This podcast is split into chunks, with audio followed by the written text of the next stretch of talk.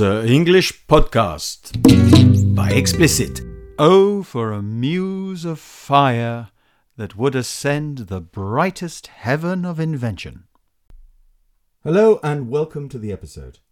I'm Lawrence, and this week marks just over 400 years since the death of arguably the most famous playwright in the English language, William Shakespeare.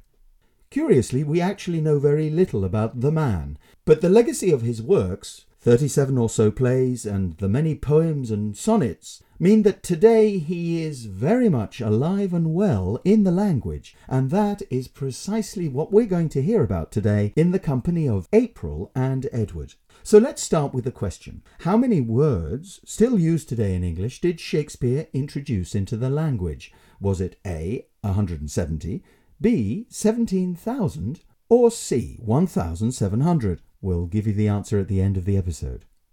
But let's go now straight to April and Edward as they share their love of Shakespeare. Hey, did you know that many of the words and sayings we use today come from Shakespeare? Well, I know some of his quotations, such as All the world's a stage. Yes, that's a classic one.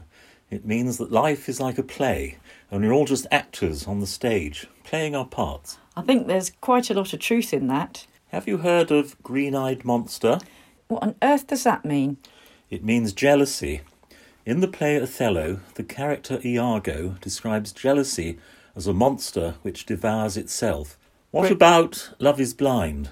You must have heard of that one. Yes, but I, I didn't know it was from Shakespeare. It means you don't worry about any faults in your loved one. Yes, that's right. This is a good one that surely everybody knows. Break the ice. Another one I didn't know was from Shakespeare. It just means to start a conversation when you meet someone new. Yes, and Shakespeare didn't just give us lots of quotations and clever sayings, he also invented new words from existing ones. For example, he made lonely from lone and watchdog from watch and dog. That's a good way to make new words. Just put short ones together. Very clever.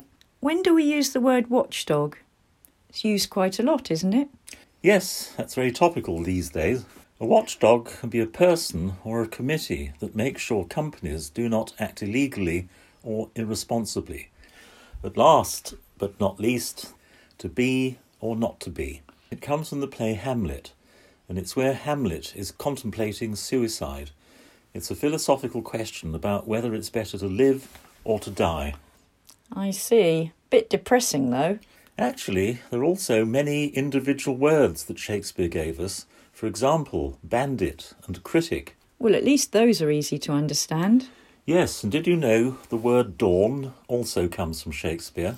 I would never have guessed that. You would also think that admirable and hostile are from French. Maybe Shakespeare took them from French and was the first person to use them in English. In the English language, they are attributed to him. Well, it seems that whenever we speak English, we use many words from Shakespeare without even realising it. I'll never speak again without wondering if we owe the words to the bard. Thank you, Edward, and thank you, Shakespeare. So let's return to our question at the beginning of the podcast, which was, if you remember, how many words did Shakespeare invent that are still used today? Was it A, 170, B, 17,000, or C, 1700 or 1700? Well, the answer is C. According to the official website, Shakespeare provided the first recorded use of over 1,700 words by combining words, changing nouns into verbs, adding extra syllables, words like bedroom, kissing, puppy dog, and the verbs to gossip and to undress. He even thought up, that means invented, the word varied, which fittingly describes the very richness and diversity of his genius. Please tune in again in two weeks' time for our next podcast, which comes from the parish of Trelawney in Jamaica, to hear from our colleague Sasha Gay, who shares tips on food and lifestyles for a healthier, happier existence. Thanks for listening. Bye for now.